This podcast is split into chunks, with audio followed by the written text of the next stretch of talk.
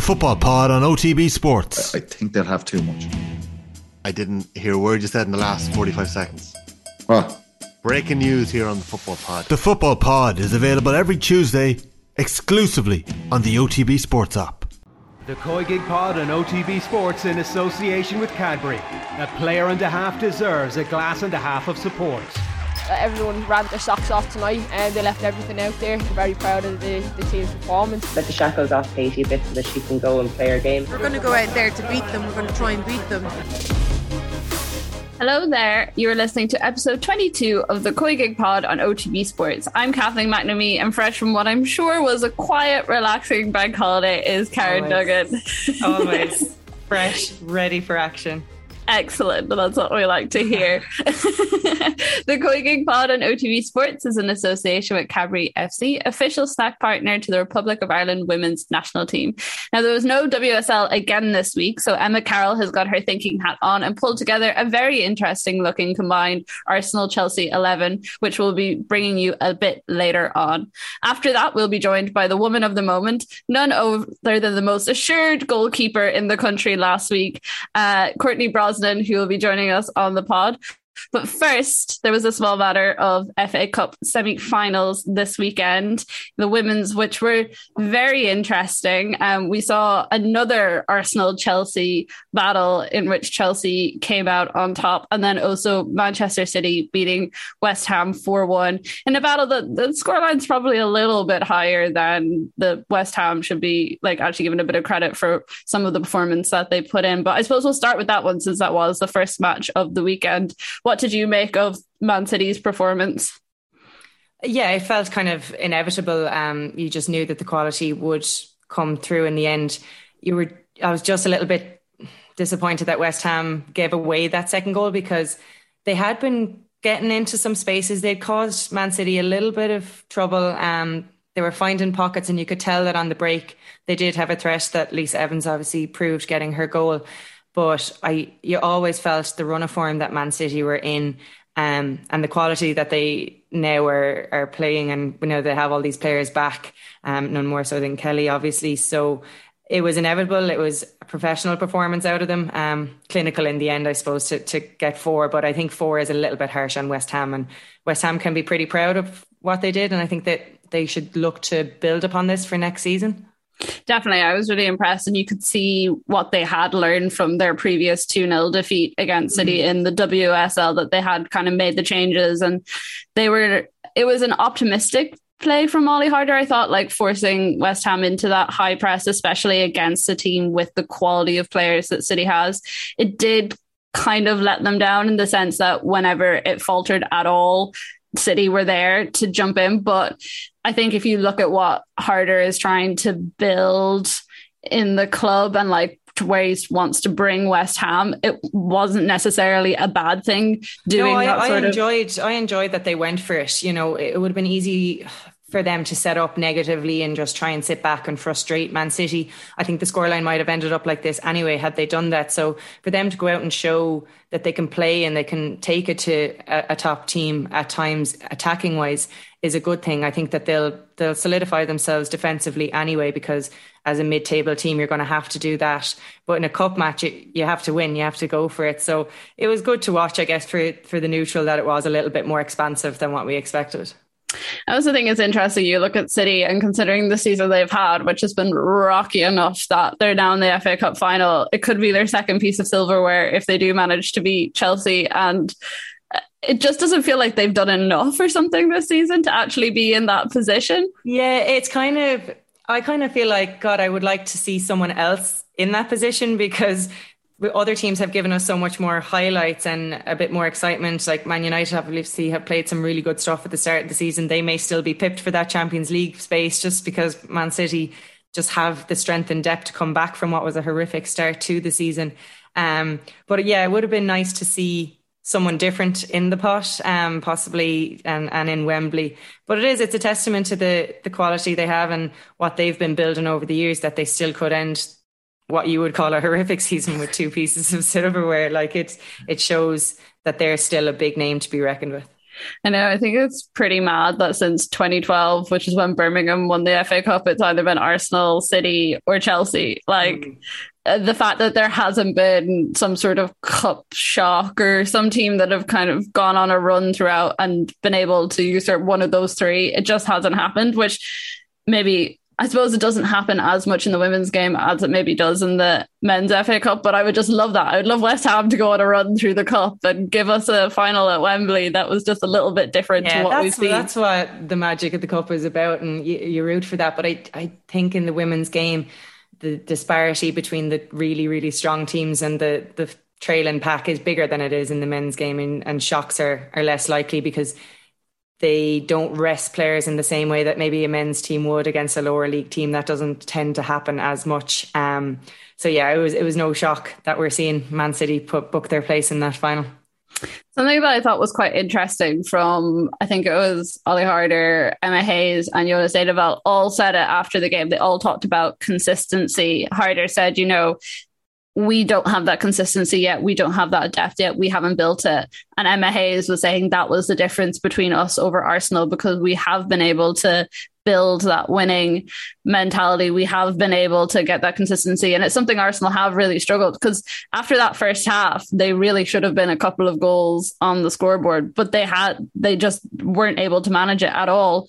And then seemed to fall to pieces and letting in those two goals. And that's the thing the, the fact that they didn't put those chances away in the first half, I felt at halftime like I feared for them because I was like, that was your chance because Chelsea don't let up. Chelsea can come out in the second half and ter- really turn the screw. And that's absolutely what they did. Uh, Chelsea didn't perform great first 20 minutes of that game. They gave Arsenal a foothold into the game. And for Arsenal to not take that opportunity, it speaks maybe to me that they don't believe that they're as good as Chelsea. Um, I think now that Chelsea have gotten themselves that point ahead in the league, pe- people don't see them dropping that point, and maybe that's playing was playing in the back of their heads a little bit. Um, it's unfortunate because they want with the fantastic football they've shown us this season, it would be mad to think that they could end with nothing mm. as well.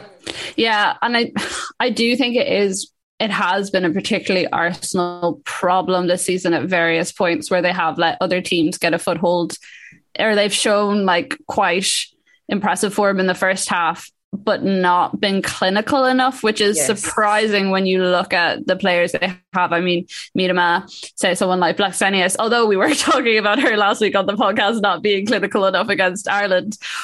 Mead, those are the sort of players that you would expect to be putting those chances away. Because as you say, you can't really come out in a second half against Chelsea and expect those goals to come. You're giving them away. And I can imagine it brought a lot of frustration for Eidevall, especially how they started off the season and the sort of goals that they were converting. Yeah, and, and, he'll be very disappointed that it seems to be like a repeated pattern. Even thinking back to that league game where they let Birmingham come back into the mm. game, like they shouldn't be those games should be dead and buried. And like you say, consistency or, or clinicalness, um, that's that's the difference between champions and not. And at the moment, it's looking like Chelsea just have that cutting edge a bit more. They have that killer instinct. You know, Arsenal might put two or three past a team. We're seeing Chelsea put seven, eight. You know, it's it's that kind of they don't let up. Um, and I guess it's because they can bring the likes of Harder off the bench, you know. Um, they do have depth, and I know Arsenal have some as well. But he, people are talking about Jordan Nobbs not being given enough of opportunity. But is the level of their bench quite at where Chelsea is? Maybe not when you look at it as a whole over the season. I saw someone on Twitter, I think it might have been one of the Arseblog commentators talking about Arsenal and saying that, or about Chelsea and saying that they're the sort of team that collect players and then work out what to do with them once they have them there. Do you think that's a fair assessment of Chelsea? Think of players like Lauren James, who was probably lighting up the league last year, but we've barely seen her now. And I know she's had injuries, but there's also very much that sense that Emma Hayes is kind of building something there rather than just throwing her into the team? Yeah, I yeah, because you could think like people like that would get frustrated, but they obviously want to be part of what Emma Hayes is building. They respect what she's doing. And you think of England in particular, who has been so impressive when she's played in recent games and has been really, really clinical and she's proven herself. She still wants to be there. She still looks like she has that hunger. Um, so whatever Emma Hayes is doing, whether it's planned or unplanned, we don't really know the ins and outs of it, but it's working. Um, and I think it'll continue to work as long as she's at Chelsea. Yeah, you look at any player that's operated under Emma Hayes, the one thing they do say she is incredibly good at is team management and managing egos and making sure that players do still want to be at the club. Just like a quick look at the run, and you mentioned there about the fact that Chelsea are the point ahead. Arsenal have to face Everton, Aston Villa, Tottenham, West Ham, and I do feel a bit for Chelsea, or for Tottenham in this because they have to face Chelsea twice as well, and then Birmingham and United. So there's some interesting ties in there in terms of you with the way the season has gone, there definitely yeah. are points to drop and be picked up there. I only think the Chelsea United game is the the interesting one, the eyebrow raiser there. I, I expect Arsenal if Arsenal lose any of those games, I would see it as a little bit of an implosion. Um, mm-hmm. Based on how Spurs' form has been as well, they have dipped, so you'd expect them to overcome that. Chelsea the same, but Man United will probably still have it all to play for in terms of that third place spot. And Mark Skinner won't want to be the team that hands Chelsea the title either. I don't think he's the type of manager who'd be no, definitely not handing it over doing the handshake at the end of the game. So um, that's the one where I'm really, really looking forward to. But um, I still think Chelsea maybe are just ruthless enough to to bring it the full way without dropping any more points. It would be great as well if we like even from a neutral perspective, if we got to the very last day of the mm. season and it was like hinging on that Chelsea United result, especially if it was the Champions League and the league, yeah, and that was what the two of them were fighting out for, it would be absolutely incredible. And I can just imagine the podcast we would have after afterwards, we would have a lot of fun. on the United scarf yeah, yeah, exactly. Um, if you anyone listening has any thoughts or opinions on the FA Cup final, I think it's on May 15th in Wembley. So we will be covering that when it comes around. But also if you have any thoughts on any of the teams or the run-ins for the last few matches of the WSL, please get them into us on Twitter at off the ball and use the hashtag OTB COYGIG. Emma, once again, you've had slightly fewer screens to look at. I'm never sure if you actually enjoy the weekends where you have fewer screens or not, but with what was happening, you've put together something quite interesting. We didn't have any WSL this week, but we did have the FA Cup semi finals. So we asked you to take one of the key matches, I suppose, that has been across the entire season, and that has been Arsenal and Chelsea, and put together a combined 11. Could you run through who is on your team?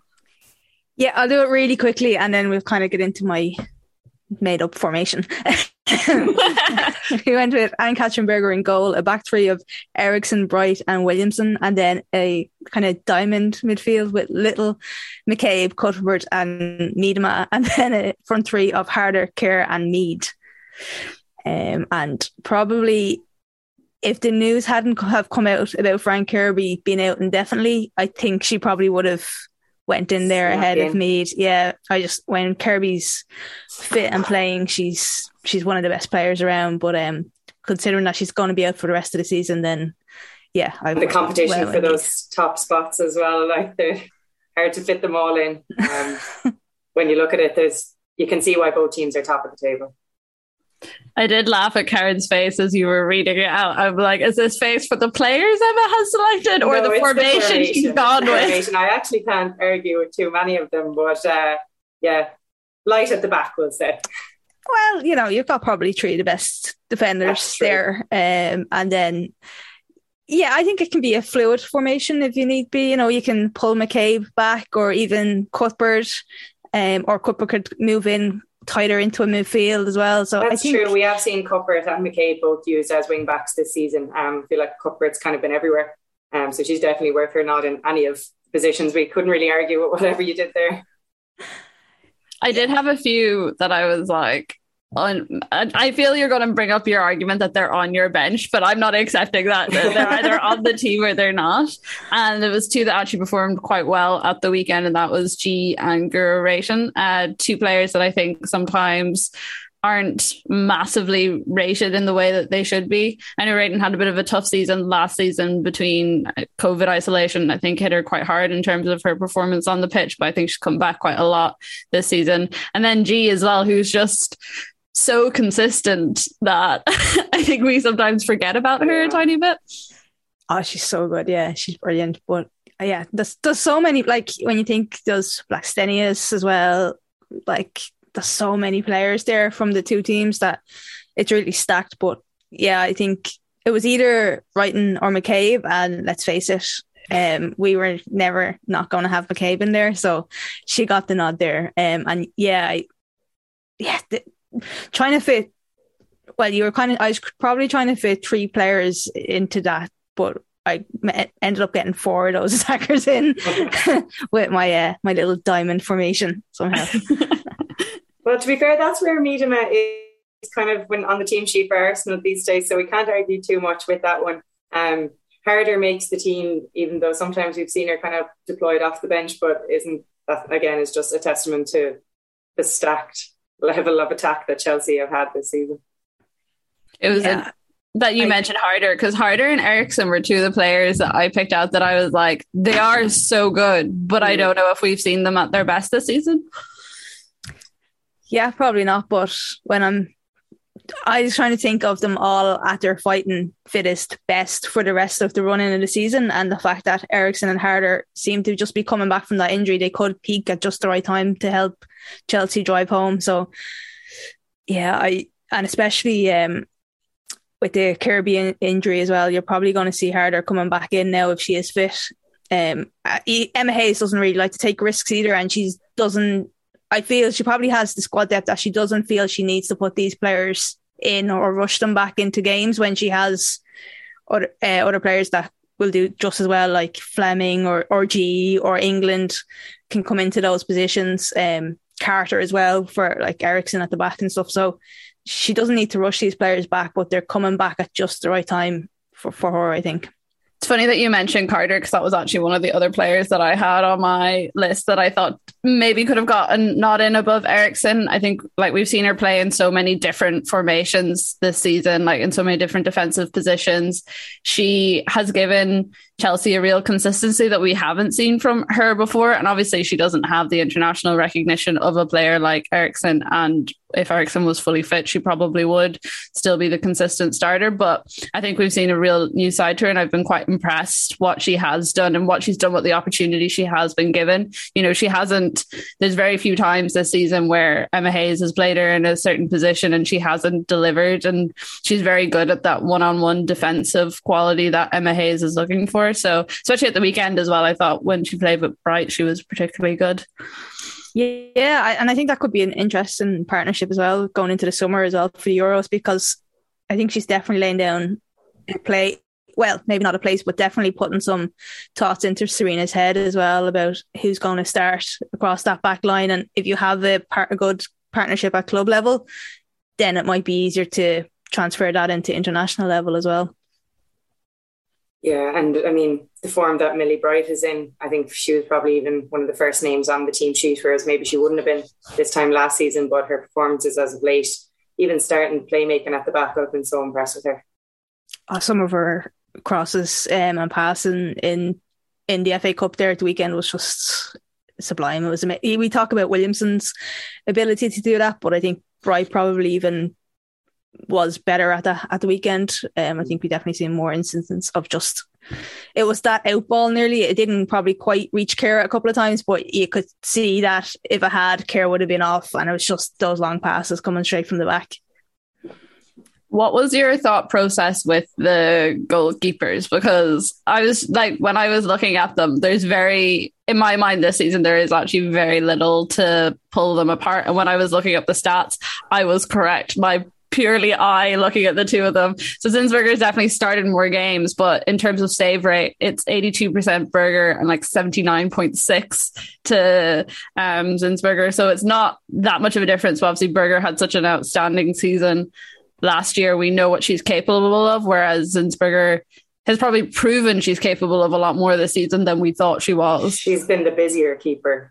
Well. Definitely the busier keeper, yeah. yeah. Uh, and yeah, and, and Berger also probably dropped out of favour a little bit as well um, at the turn of the year. So that was another thing. But I think just, yeah, whenever I see her, I don't really have a worry. Sometimes goalkeepers can make you a bit nervy. Um, and I don't think Berger kind of, I think she instills um, confidence and com- yeah. commands her back line. Um, Zinsberger is definitely busier, and sometimes I t- do when you look at it, you're kind of going, there is a little probably yeah. a mistake in, in her, like some of the passing out from the back sometimes can get Arsenal into trouble. We've probably seen that a little bit at the weekend as well between the defenders, and maybe it was just because it was a bit of a new back line, really. People, I think they were playing out like McCabe at right back just didn't work for Arsenal. Um, and yeah, there was a few nervy moments there, I think. So. So you went with the Berger the great.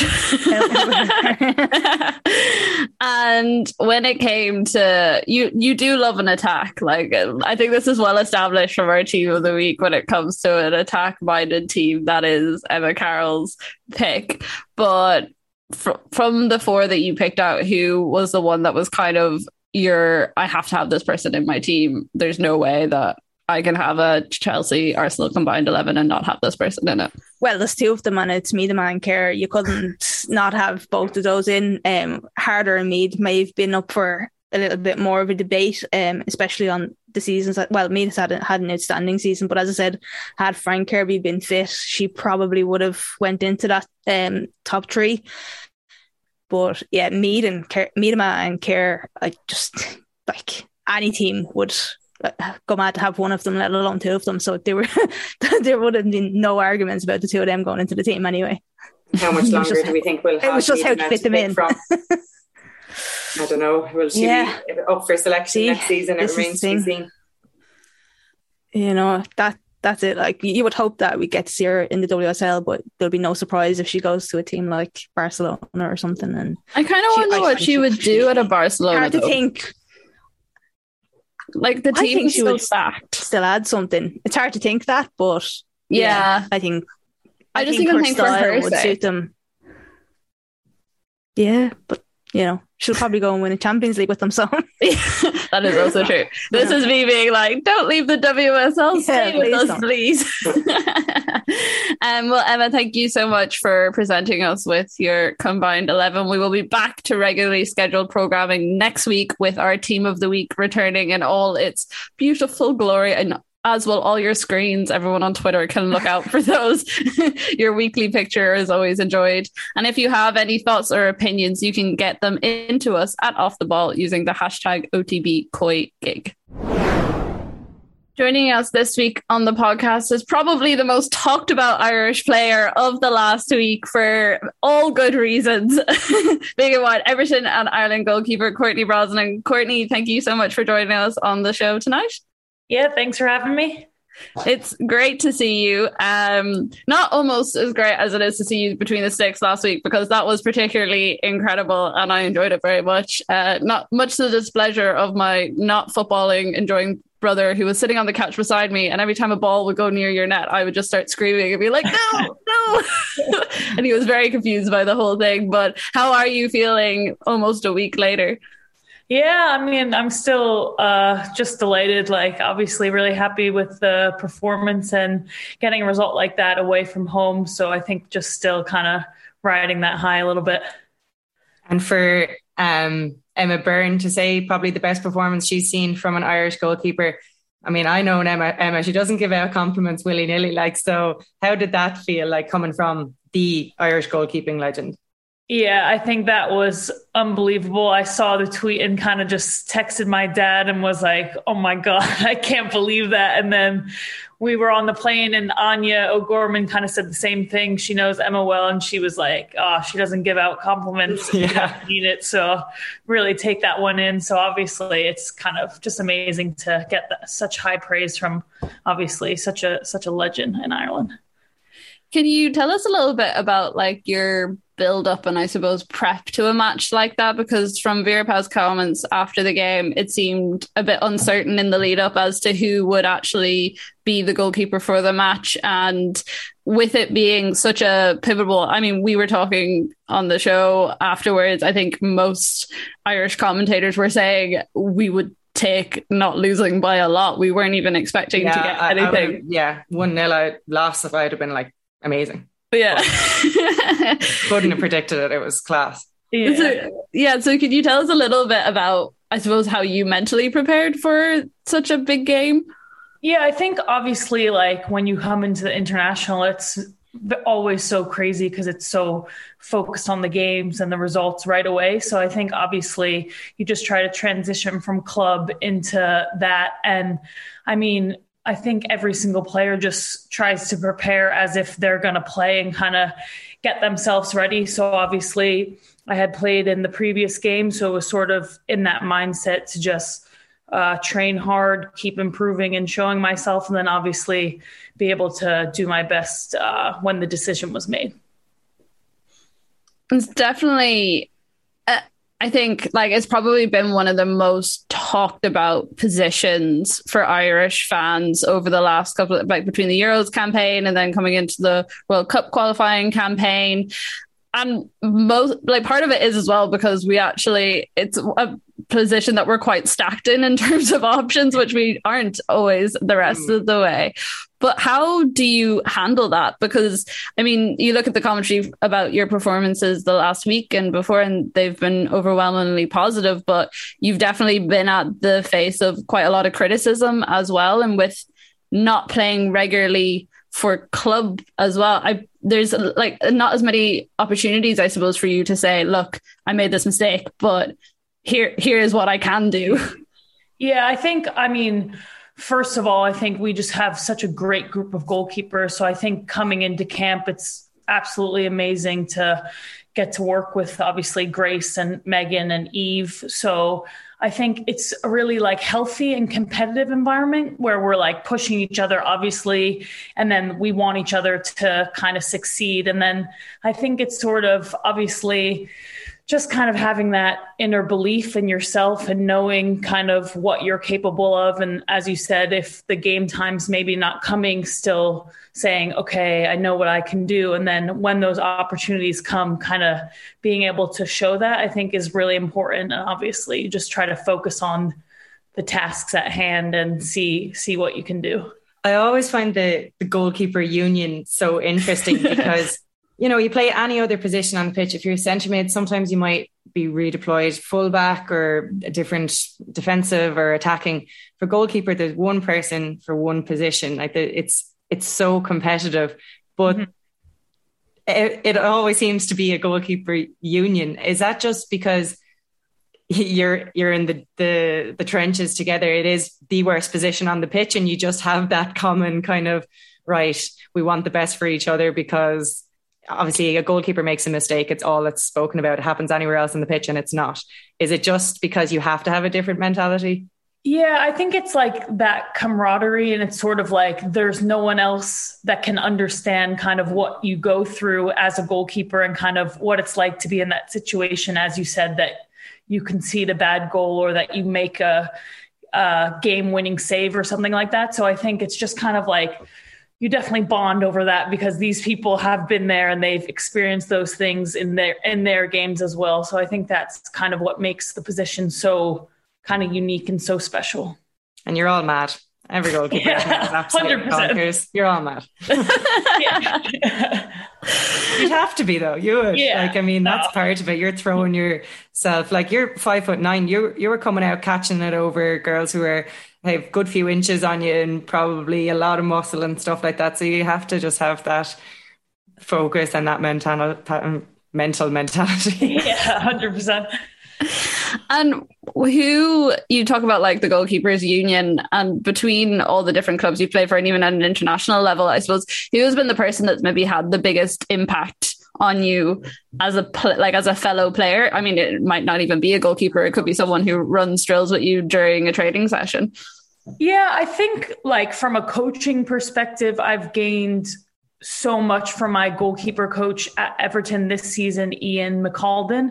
I think he's just like one of those coaches that like is so good as a coach but then as like a mentor as you said kind of talking about different situations how do you deal with when this happens, when this happens, things like that. So I think he has helped push me so much in that, like you said, I might not be playing as much game time as I would like, but I feel like I'm still learning so much. And he's putting me in scenarios that are helping me to develop without that game time and obviously in the trainings that he does. And then I think um, from like a player perspective, obviously I'm quite close. Me and Grace Moloney are really good friends. So I think obviously she's been in the WSL. I play in the WSL. So she's someone like I chat to quite a lot about obviously like our games on the weekends or just sending each other clips saying, Hey, what do you think about this? All that. And then obviously in the national team, it's great to kind of have someone that I know she has my back and obviously I have her back. So it's like great to be kind of supporting each other and there for each other.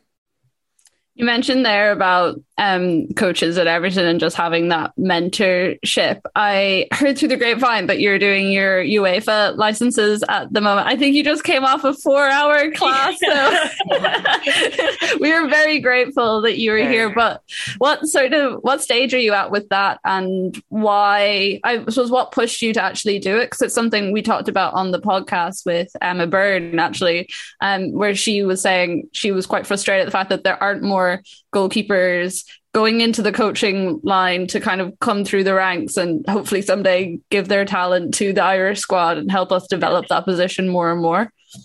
Yeah, so I think we're only in the second block there. So I'm sort of just in the beginning stages, but I agree. I feel like it's always been something where I'm like, thought about it. I'm obviously so passionate and I'm like, love the thought of coaching. And i think i love even more as like a goalkeeper that you kind of have that special relationship where you can really develop someone and see the progress. So i think it's just we have such a unique perspective. So i think it would be amazing to kind of as you said be able to continue take my knowledge from playing and hopefully kind of help the next generation keep improving from there. Yeah because i think that the generation at the moment that are probably playing they wouldn't have had people who've been coached like you. So you're getting amazing coaching now, but the generation before you wouldn't have had that. So yeah. the improvements are only going to go from strength to strength. The problem is just trying to keep people in the game, keep people in the Irish game in particular, and develop it over here because we should be producing very good goalkeepers given that a lot of the girls grow up playing Gaelic football, their hand eye coordination should be good and things like that. But it has been, the gap has been coaching. So to hear that you're doing it is obviously amazing, and hopefully you can encourage more and more of people, and hopefully we'll see that back in in Ireland yeah, as well. Definitely. And with the coaching licenses, Courtney, is this something that you're looking like? Are you looking ahead to when the day comes where you stop playing? And is that the route that you kind of think you want to follow? That you want to push towards coaching, or is this just something that piqued your interest now and you're not entirely sure what you might want to do? God forbid the day it comes when you can't play anymore. yeah, I think it's kind of a combination. I think it was obviously it's a good opportunity to kind of get a different perspective while I'm playing to kind of see how this side of things work. And then I think I do have some interests, but it's not something where I was like, oh, I 100% know I want to be a coach. So I think it's like kind of exploring that now and seeing uh, where that takes me. As you said, when when the time comes when I'm no longer playing, need something else to be doing. We're not retiring you off just yet.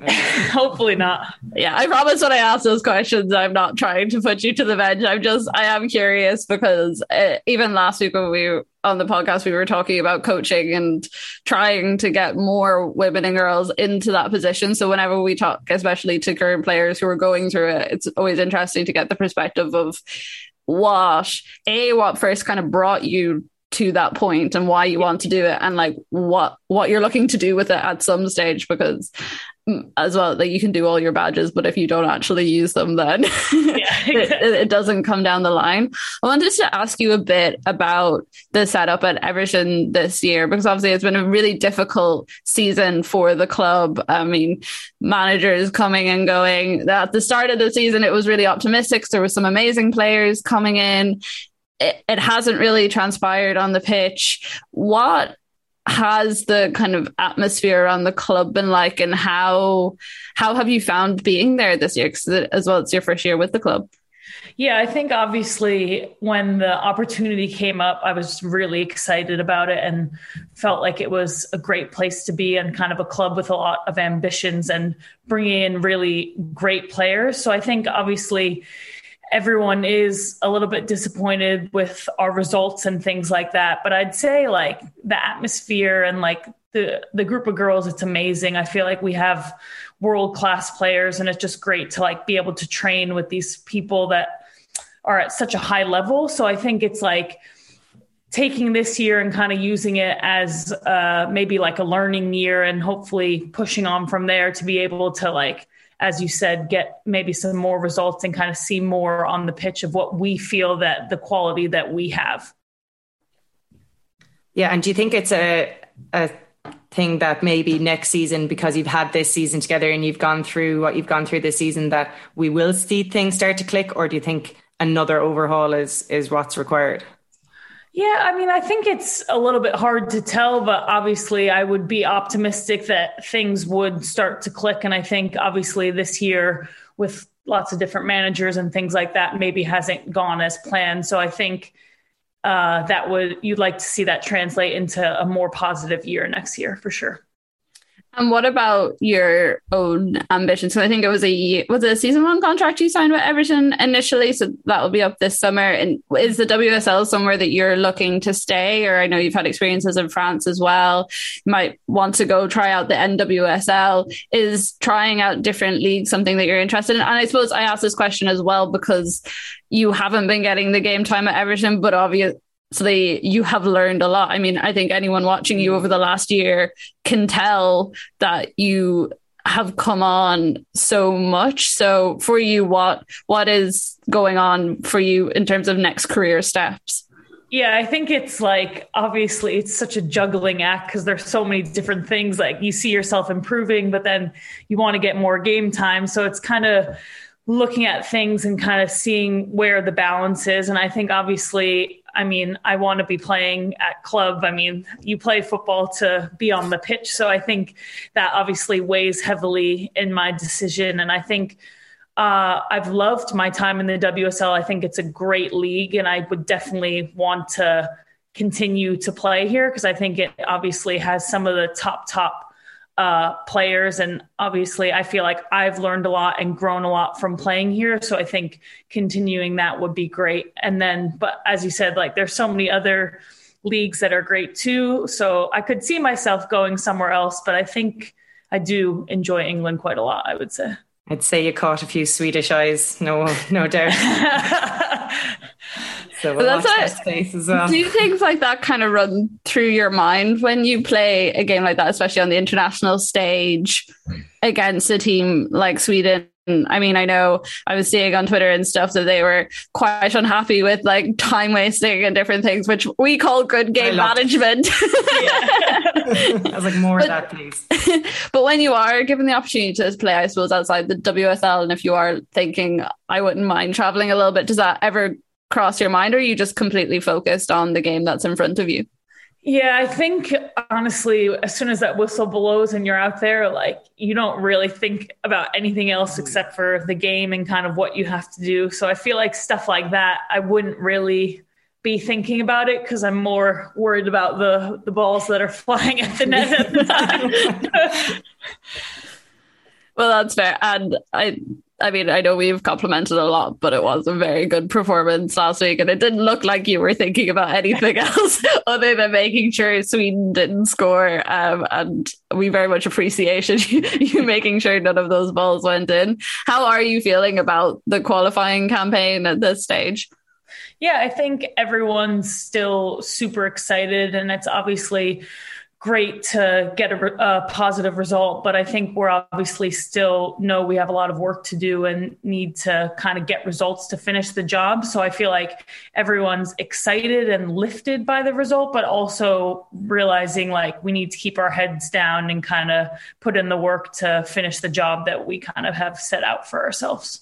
Yeah, and I think you'll have a point to prove against Slovakia because maybe glossed over, but there was a good bit of criticism after that, and probably rightfully so because our expectations are high now, um, which is obviously a really, really good thing. But with that comes pressure, and learning to deal with that pressure, I think, is the one element that this team probably needs to prove just based on Ukraine, based on Slovakia. So going into those couple of games, if you go out with a confident performance, I think that that's half the battle. It's just that those little seeds of doubt that just need to be ironed out because everyone is very excited from the outside as well. Yeah, definitely. And I think it's like at this stage in the international game, every every team you play is good. Like the quality is so mm-hmm. high, whether you're playing the first place team in the group or the second, third, or fourth place. So I think it's just, yeah, like you said, important for us to keep our confidence, but also then kind of show show that on the pitch as well. Yeah. Well, Courtney, thank you so much for joining us on the show this week and best of luck with the rest of the season and also, of course, with the qualifying campaign. We, we will be watching eagerly. Thank you very much. Appreciate it. That's it for this week's episode of the COYGIG Pod on OTB Sports in association with Cadbury FC, official snack partner to the Republic of Ireland women's national team. As ever, we'll be back with you again next week with all your WSL and WNL goodness, as well as everything else in between too. So make sure you're subscribed to the COYGIG podcast on the OTB podcast feed and in all the other usual places, and we will chat to you then. The COYGIG Pod on OTB Sports in association with Cadbury. A player and a half deserves a glass and a half of support.